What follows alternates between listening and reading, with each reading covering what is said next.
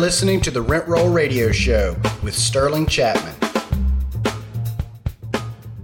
Hey, Rent Roll Radio listeners, welcome back to the show. As always, I'm your host, Sterling Chapman. We are joined by a really cool guest today. Her name is Ali Boone, and she's the founder of Hipster Investments. Ali, thank you so much for joining the show. You bet. Thanks so much for having me. Ali, can you tell us your backstory, kind of what you did before, how you got interested in real estate, and you know what you're doing today? Sure. The super short of it is I grew up doing really nothing with real estate and I had no idea I was going to get into it. Most of my schooling was in engineering. I got into the corporate world as an aerospace engineer. Obviously, You're very different. Science. yeah, that's what my friends call me. In all fairness, my literal brain's like, didn't actually work on rockets. I was working on air breathing engines, but yeah, it was actually it was a cool journey. I actually I did start in engines, and you know, obviously, I, I well, I didn't do much with rockets, but so I got a master's degree in it. But through that dreadful degree. It was terrible. I was so bad at it. I shifted out of kind of more the technical side into the cognitive engineering. So I ended up doing more like cockpit kind of design, like user layout, um, user yeah. experience kind of thing because I'm a pilot. So I had that kind of like know how of like needing to work an airplane. And I say that to say like it kind of um, like it's more understandable how I ended up in real estate because I'm a little bit less on the technical side of engineering you haven't even said anything about real estate yet, and already we know you're an engineer, you're a rocket scientist, and you're a pilot. You're like used to be a way more exciting impressive. person back in the day. I'm just not that cool anymore. I'm like, and then there's real estate, and now we buy buildings. Progressively over the last like decade, my life has gotten more boring. Yeah, so I did all that, and where that came from was just that mindset that we all kind of grew up with: go to school, get good grades, get a secure job. Like, hello, it was the epitome of what we're supposed to do, right? So I tell the story all the time. So I went through all the schooling. I'd been in school for like, I don't know, eight or nine years. I land the dream job. And the very first day I ever walked into the cubicle, I remember I can see it clear as day. I turned the corner into my new fancy cubicle and I looked at it and I was like, this isn't going to work. I like, I knew it before I sat down. I was like, uh oh. this, this isn't good. And I just knew it. So I ended up in that job for five years and I tried, I really tried to make it work. I even, I grew up in Georgia and I started working for that company in Georgia and I took a job transfer for this really cool, like even more dream job version and moved to California and I tried it. I mean, I literally I had the dream job, but I like to say that it was just not my dream. And so the whole five years that I was working in corporate, I was trying to find my way out. I had a bunch of skills, but nothing really, you know, directly able to get me out of the nine to five.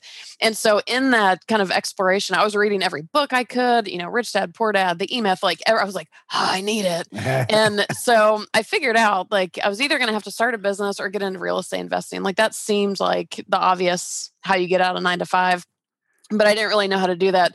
Long story short, I had decided to start a business. I didn't even know what kind, to be honest. But next thing I knew, a real estate investing opportunity webinar landed in my inbox, and I just watched it out of boredom. I was like, nah, whatever. Who, who and was it?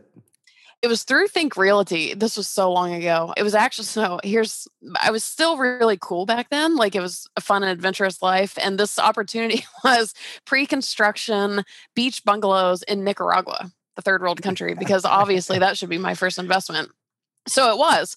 And i you know i watched this webinar thinking not this is ridiculous. This is such a scam. But i ended up just kind of i don't know it kind of called to me and i was like tell me more. I love a good story. I'm like invest in a third world country for my first investment? Obviously. And i love the beach. It's kind of a win-win. It's super affordable in a third world country. So i did that and needless to say, that investment went belly up. But what came from that was I really started to meet real estate investors. And so it was kind of the first time that I met people who were kind of more like me. They're some level of adventurous because you have to be a little bit of a risk taker. Plus, these people are in a third world country investing, definitely adventurous, intelligent, fun people. And I was kind of just like, I found my people. And I wasn't thinking much of it. I was really just planning to invest on the side while I continued to figure out my way out of corporate and opportunities present themselves. The next thing I knew, um, turnkey rental properties. I had heard the term, I hadn't thought much about it. I was too excited about third world countries. And some people down on that project said, just a heads up, the next big market is Atlanta. And I was like, well, I'm from Atlanta. Tell me more. And so I almost accidentally, again, just thinking this was going to be a side thing, started buying turnkey rental properties because it kind of solved my challenge with real estate is I didn't want to be a flipper. I didn't want to swing hammers. I didn't want to do mm. more work. I just wanted to invest. Sure. So when I learned about turnkeys, I was like, oh, problem solved. So again, still thinking it was a side thing. Next thing I knew, I was telling everyone who would listen about them. They started buying them. I ended up getting a real estate license and then I started writing about it online. And that's when BiggerPockets picked me up as a writer. So then I started writing there and it just kind of formed from there where it was just a very organic evolving into I created a company out of it. So Hipster is we're a matchmaker with turnkey providers, but also too over the years, like I'm kind of an emotional support dog for people. So I help people find good turnkeys. I help them through the buying process. I help all of that. So I ended up leaving corporate five years afterwards for real estate, having no idea that that's what was going to happen. But that's what I've been doing ever since, almost for a decade now. So here we are. Awesome, awesome, awesome. I've got lots of questions along the way. So, but none of them have to do with third world countries. so that's funny. I was actually I was I was looking at something. I was looking at investing in Belize the other day, mm-hmm. and I was considering it until you told me your story. And now it's bumped a few rungs down on the ladder of to dos. No, but, keep pursuing it. Is it pre-construction? That's where things can really go wrong. I don't even remember what it was. Honestly, I remember like being on a run three years ago, like right when I was starting investing, and I was listening to like every BiggerPockets, and this wasn't even BiggerPockets. It was um, the radio guys, and they had yep. like an advertisement for buying in Belize, and I'm like, I didn't even think about it. But my aunt and uncle go there every summer, and they were just saying yeah. how like the entire local economy is devastated right now because of COVID, and everything runs off of tourism. Sure. And I remembered that ad, and I was like, "Well, I bet now would be a time to pick something up cheap there, and it's going to come back." Probably. You know? And that was a lot of the thing with Nicaragua is Nicaragua really is kind of like the next Costa Rica. Where Nicaragua, I ended up going down there about five times, I think, through this whole thing. It, to this day, it's my favorite country. It's so cheap and it's gorgeous. The people are nice. Like, oh my god, I fell in love with third world countries. Know. Isn't that the one where the government took all of Johnny Depp's money in the movie Blow? Is it? Maybe. Yeah. I was about to say the one with all the government problems now. Yeah, it's gotten a little rougher since I was down there. I'm like, mm. I mean, it was rough, calm down, and all the investors. And, you know, when I was down there, this was 2011. And the big thing that was happening is it was in the middle of the crash. So people who were mm-hmm. retiring, mm-hmm. their 401ks and all that suddenly didn't have the same amount of money in them. And so expats were moving down to Nicaragua like crazy because at that time, and maybe still now, if you made 20 grand a year, you could live like a rock star, like full time driver full time maid. Like, and so oh, people oh, wow. were moving there to get a better run out of their retirement funds, which made sense. And I mean, the project, in all fairness, the project I invested in, this was not some little mom and pop deal. Like Wyndham Hotels was in on it. Jack Nicklaus was doing the golf course design. Like this was a big development. And there were, you know, a lot of people with way more money socked into it than I, me, my little first investment. And so, so when it, like did a, go belly up, it was a big deal. It was like a syndication type of deal, and you were just like, no, it was owning. And so, one thing about Nicaragua, I don't know what Belize is, but Nicaragua, you can actually own freehold because, as an international investor, like if you're investing in another country, you have to be careful because it might be like one of those 99 year leases. Like, how much right. ownership percentage can an international or foreigner actually own? And you can own 100% in Nicaragua. So, that was a big part of it is like I was actually going to own this property deeded freehold, whatever the term is, which was, I mean, that was a lot of the appeal for a lot of people because you can't do that in a lot of countries. Awesome. Awesome. Let's see. What was towards the end of your story? We started talking about turnkey rentals. So I have some questions and some mm-hmm. comments on turnkey rentals, and you can definitely. A lot of people in, have both of those. you can put me in my place if my comments are incorrect. No, so, I'm like, oh, bring them on. Let's let's well, spell something. Be- before we get there, let's go to the the first thing you said that you got me sidetracked with the Nicaragua. the first thing you said that that drew my attention was about you wanted to be a real estate investor. You didn't want to be a flipper. You didn't want to do this work. Yeah. And I love hear that because I don't either. And I've tricked myself yeah. into doing way more work than I wanted to. And yeah. I see so many other people so much worse at it than I am, where they'll like they'll quit their job to go become a real estate agent and they're working twice as many hours oh, as being a real estate agent as they were at yeah. their day job. Or they're like they're flipping houses and they're like they're working twice as much yep. with like crummier work than yep. like the job they left.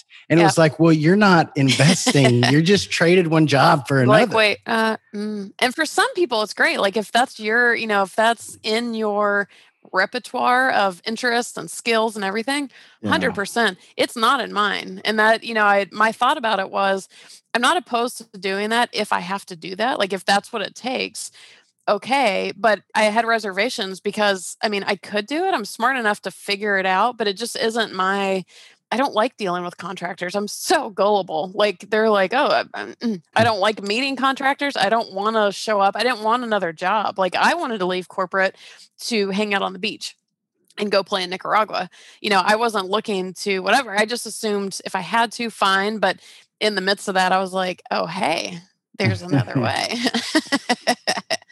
so back to the turnkeys. A lot of my wealth that was created in real estate was from like BRRRR like value yeah. add where you you take something that's distressed and you know one plus one equals 3 mm-hmm. whereas with with turnkey and you know my first two properties were essentially turnkey they weren't like a turnkey yeah. provider but they were like they were ready to go and i put yeah. down $15000 and put a tenant in there you know Perfect. but i quickly i quickly ran out of money now maybe maybe the rocket scientists and, and other engineers that you hang out with have a lot more cash on hand than I did starting out.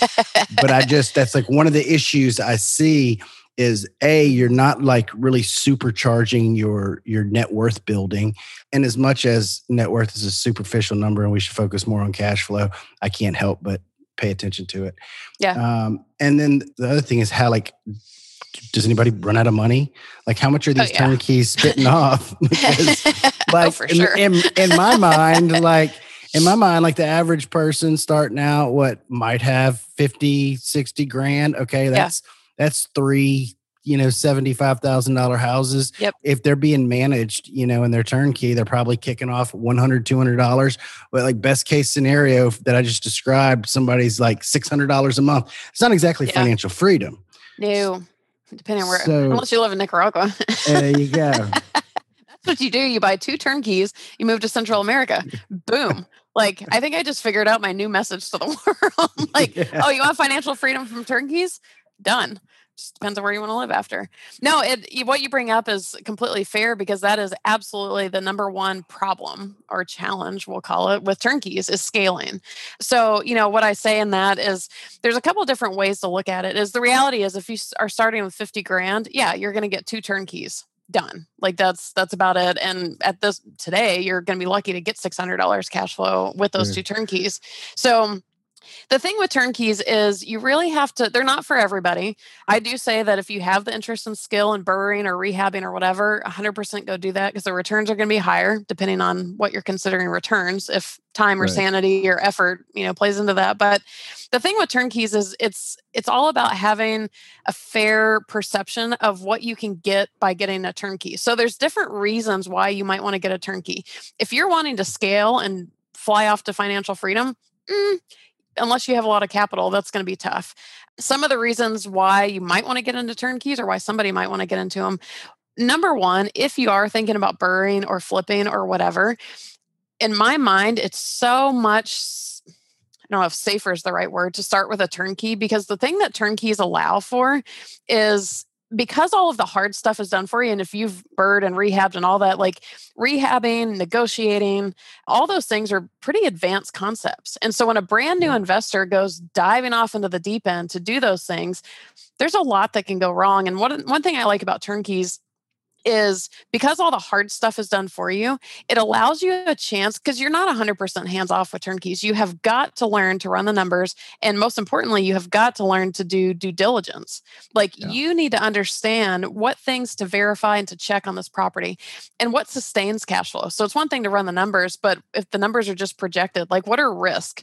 Why would the numbers possibly not happen? And what are mitigations for that? So you learn all those things plus learning due diligence that skill set will carry you through any real estate investing strategy you're ever going to do. And when people, I feel like, start flipping or rehabbing or what the hard stuff right away, they're forced to skip over the fundamentals. So, mm. one reason why you might buy a turnkey is, you know, people think that if they start with turnkeys, they have to stay with turnkeys forever.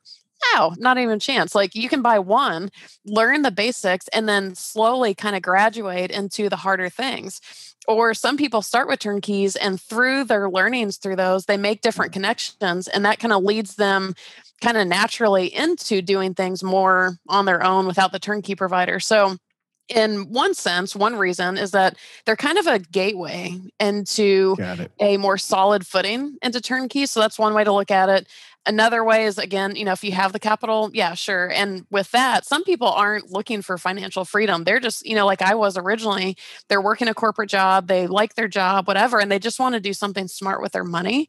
So it yeah. sometimes it's just more of a side investment. Like instead of having my money sit in a bank and lose value, you know, buy a property. And then awesome and then after that, you know, there's partnering options.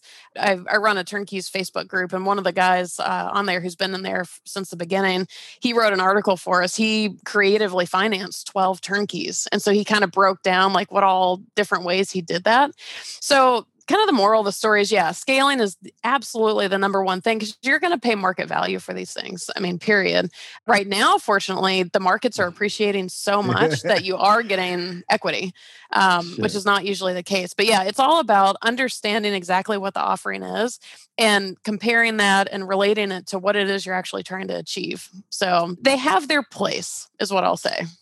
Okay, awesome. I agree 100% with everything you said. So, I guess I, my perception was that your approach was turnkey all the way to the top. And that was where I was kind of like, well, how do you do that? But Oh, yeah, yeah. I started that was kind of my well, like I said, I was doing it on the side and so I ended up leaving corporate for the business. So, my income is partly from properties and then partly, you know, the business is also my kind of well, I was about to say side hustle. I, I would have said that 10 years ago. It's my full time hustle. But yeah. yeah. different, again, different people. I assumed, unless I had stayed an engineer until retirement age, I wasn't going to get financial freedom just from turnkeys at all. Sure. So I agree 100% with what you said about that's a great way to start. And going back to my story, uh, it's very much how I started. Now, there's a lot of multifamily gurus who'll tell you that you never had to have even owned your own house and you can go buy a 100 yeah. apartment complex. I mean, and maybe there's a couple success stories of that, but yeah. that's not how my comfort zone or my path worked. You know, like I said, I bought two turnkey. It wasn't from a turnkey provider, but it was yeah. houses that were ready to rent that I put a down payment on. And I learned a few things. Like one of them, I had to replace the floor, but like that was like all I had to do was replace yeah. the floor in one room. And I like, I like, oh, so you pay about the same for labor that you do for the materials. Oh, it's about a dollar, three dollars material. and then like, oh, that's how much it costs to paint a bathroom.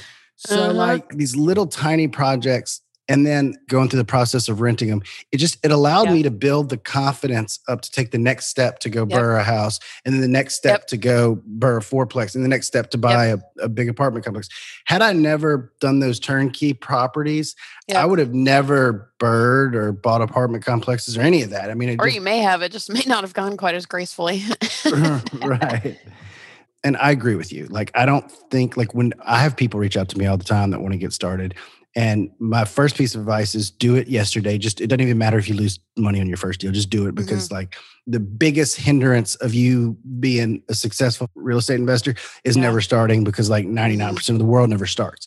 Yep. But if you start and you stub your toe and you keep going, like you'll eventually figure it out. Like Yep. But I never really tell them to go like find a fixer upper BRRRR, even though that's yeah. where I've built the most value. Like I just, I'm like you. I feel like get your feet wet, buy a house that's like yeah. in pretty decent condition. You yeah. might end up having a sewer line you have to replace that blows all your profits for the first year. But like yep. it doesn't matter. It's not going to make you go bankrupt. It's not going to make you rich. Yep. But get your feet wet. Just get in the game. Yeah, I um, totally agree. And I think, you know, you mentioned the multifamily people saying start with a multifamily. And I think one of the biggest, there's a few challenges with the real estate investing industry in general, but one of them is just kind of the marketing messages that are out there. So it's like, oh, you're a brand new investor, you should definitely wholesale. Okay, well, I even got I got so I'm like, like maybe for some people, yeah, 100%. It's a simple process, but that it's not easy necessarily. So Yeah. I think there's a lot of marketing messages, and it's one thing to have bad marketing messages. It's another thing to leave out details. And I think the thing that's left out of rehabbing and flipping and all that is how vast the risk spectrum really is. People just, you know, and now HGTV is not helping, but people get into those projects, and it's not because you can't do it, it's because you don't know what you don't know.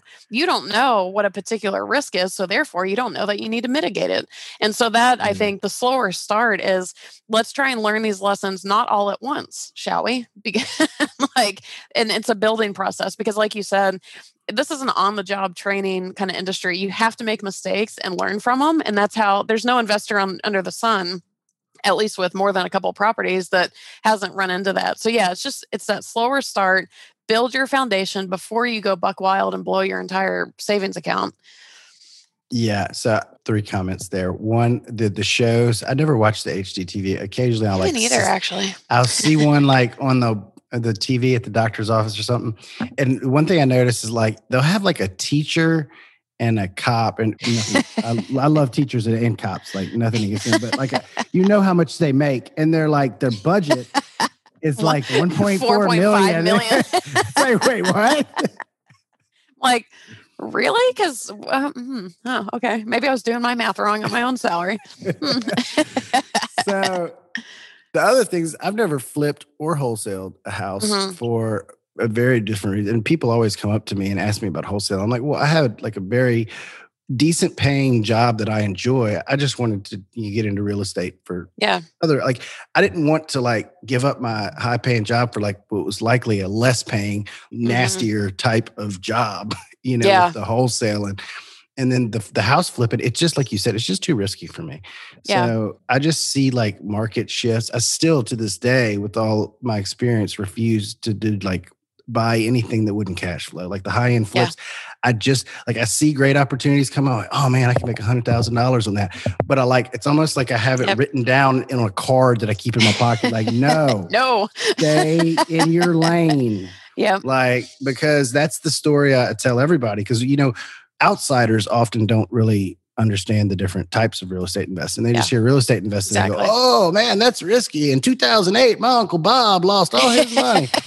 and, and that and I quickly like kind of go to the point of well, you know, he probably had like five different flips he was working on that didn't mm-hmm. cash flow, and he had like you know short term hard money loans on all of yep. them that expired in a year, and then yep. like the market dropped overnight, and he couldn't yep. sell them for half of what he owed for them. So then I kind of go on to explain what I do with my rental portfolio, the apartments, and how everything I have cash flows. I always have adequate cash reserves and I always have long term fixed debt, and how yep. that really hinders, you know, all of the risk. So mm-hmm. I try. I try and follow that religiously and like avoid the shiny object syndrome of, oh. I could go make a hundred grand on that flip. Yeah. It's it's so true, and I there's a meme online or something that I for some reason keeps showing up in like my Instagram or something, but it's a picture of it's in support of like baby steps, and it's a picture of two guys both trying to go up a ladder, and one of the ladders has normally spaced. I saw that the other day. Yeah, I don't know, like why are we all seeing this right now? But then the other guy's like trying to reach for the big spaced out one, and it's so true. Like real estate more than anything, I know, and I get it. It's frustrating. It's like, ooh, shiny object, I could make a million dollars. Well you know, it's those little baby steps, keep adding them together that makes for the big thing. And, you know, like a high end flip, you know, it's all speculative, like high entry price, all these things. It's not that it can't work, but dear God, not for your first investment. Like you've got to build your skill set. So by the time that thing shows up, you've got your bases covered because what's going to happen if it doesn't work out or a 2008 happens or whatever like there's so many ways to mitigate all these risks but you just can't learn it right out of the gate. I don't care who gives you a how-to guide on how to do it it's just that's not how it works. No absolutely. So real quick i want to hop into a few different sections. The first one is tell us about your your best deal ever. Oh well all the properties I bought in Atlanta in 2011. Kind of. right. I, you know, it's funny because people will come to me and they're like, "Hey, you know, what are the numbers on your turnkeys?" I'm like, I, you don't want to know. you don't want to know. You know, when I bought those turnkeys in Atlanta, it was very well presumed that an appreciation boom was coming. Number one, we were in the crash. Number two, Atlanta had a very unique dynamic going where sure. the rents during the crash never fell, but the housing values did. So suddenly, this price to rent ratio situation was, I mean, my very first turnkey. Golly, it's a cute house. I still have it. It was $55,000 freshly rehabbed, two stories, good neighborhood. I mean, hello. And the rent on it was 975. And I think today mm. I'm getting that one's either 1495 or 1595 in rent and I paid $55,000 for it. Yeah, I'll take and, 6 of them right now. uh, oh, oh my god, I tell people all the time. I was just getting into real estate back then. Oh, if I knew then what I know now, if we got to go back to that time, which I doubt we will, oh man, I would have bought up half that city. like, ugh. But all of the properties I bought in 2011, 2012 have somewhere between double and quadrupled in value. And then again, the price to rent ratios are crazy. So, I mean, I hate to make a boring kind of blanket statement about my best investments, but those are i mean that's something i'm oh. probably never going to get a chance to get in my life again and i have people you know sometimes they'll say you know i get frustrated sometimes. I've had to hire and fire property managers. I'm 2200 miles away from these properties and you know things can get frustrating as they can with any property and so the question has come up would you ever consider selling them? And i'm like to do what with the money? There's no investment under the sun that would make me as much as these properties are and like I'm pretty sure. I'm like, no. I have like if I could cuddle with these things at night, I would. yeah, but I mean, I mean, God, all the all the Atlanta turnkeys during the crash, uh, unbeatable, unbeatable. Awesome, awesome. So, what advice do you have for somebody else getting started in 2021 who is in a quite different market than 2011? Oh. I mean, it's just it's crazy. It's crazy. The buying demand's about the same. Everything else is different. yeah. 2021, it is, I don't think you could have paid me to think that a global pandemic was going to cause what it has with the housing market. I assumed it was going to go quite the other direction. You know, anyone getting it started, regardless of what year it is, you know, one thing to know about 2021 is the difference between an investor mindset and a consumer mindset. In 2011, everybody could buy properties because I mean, cash flow was cra- I mean, there was no special sale. It's like everything's on sale, everything's on clearance. It's great property, you know, like it doesn't take a creative investor mindset to buy in that kind of market. And ever since then, the market's only been going up. Now we're in a situation where inventory is super low, prices are high, cash flow is getting so squeezed, if not mm-hmm. more than so squeezed and now interest rates are coming up. Thank you fannie. Mm-hmm. But it does force you know like investors from the 80s they had 13 to 16% interest rates and people made it work. And so sure. now what i think is happening is it is going to force people it's forcing the consumers out. The consumers it was so easy to buy an investment property at a 3% interest rate. No problem. But now that interest rates are starting to creep up, mind you, they're still at pretty all time lows.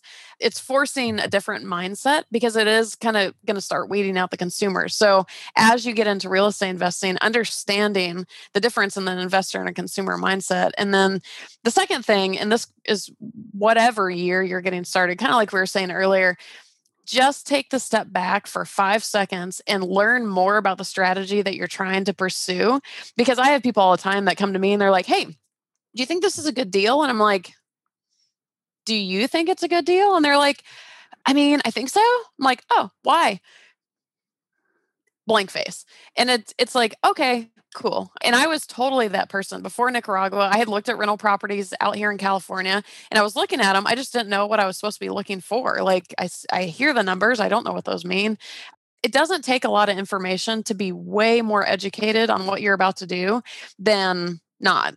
What makes a successful version of a rental property if that's what you're going to do? If you're going to burr, what makes for a successful burr? learn to run the numbers. What are the risks what are those mitigations? It's not a hard like knowledge set to learn but learn it so that way you don't ever have to ask and if you have to ask someone else if it's a good deal you don't know enough like you should be able to determine if you think it's a good deal so people are like well i'm not sure when you know i should pull the trigger and i'm like you should pull the trigger when you can intelligently tell me why you think this is a good deal. It doesn't mean it's going to work out hmm. perfect. There's no guarantees, but if you can intelligently say, "Oh, well, I like it for this reason, this reason," you know, I saw a risk here. Here's you know, kind of my thoughts about that. Da da da da da.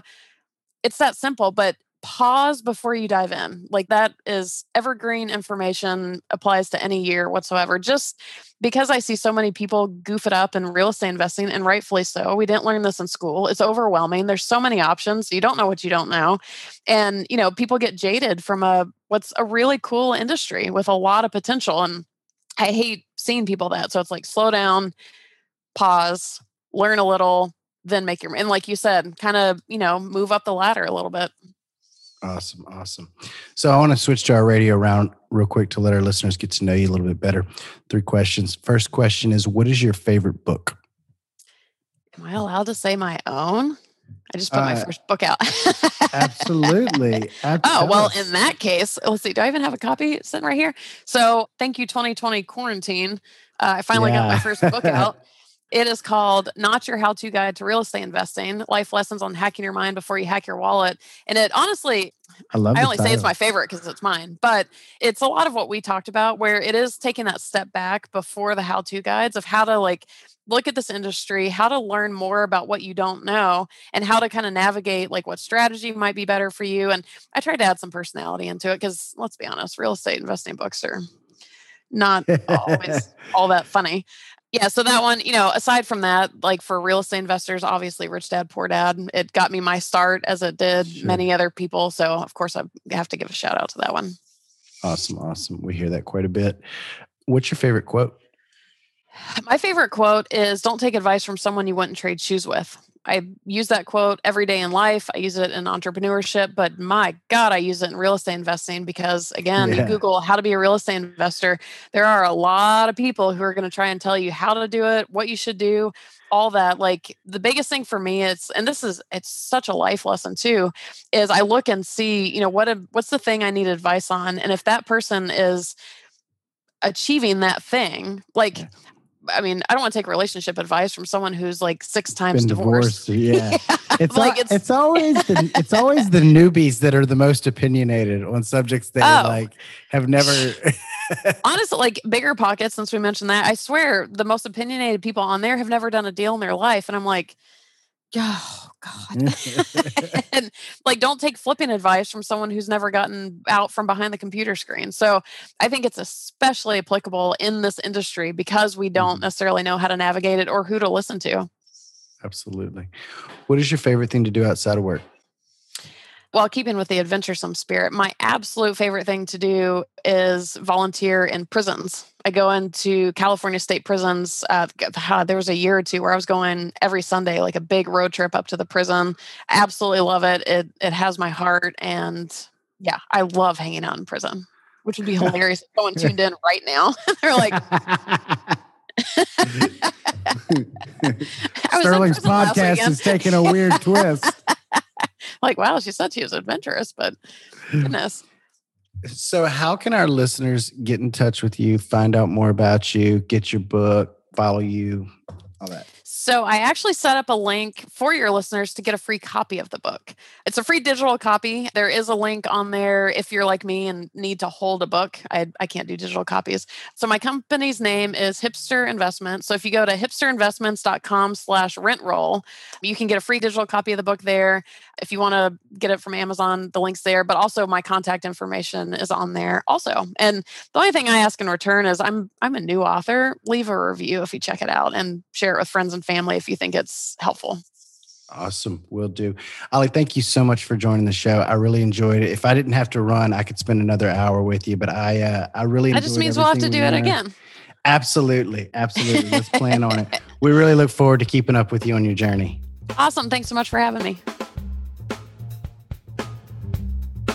Thanks for tuning in to the Rent Roll Radio Show brought to you by Crestworth Capital. We hope you enjoyed the show, and if you did, please hit the subscribe button and leave us a rating and review.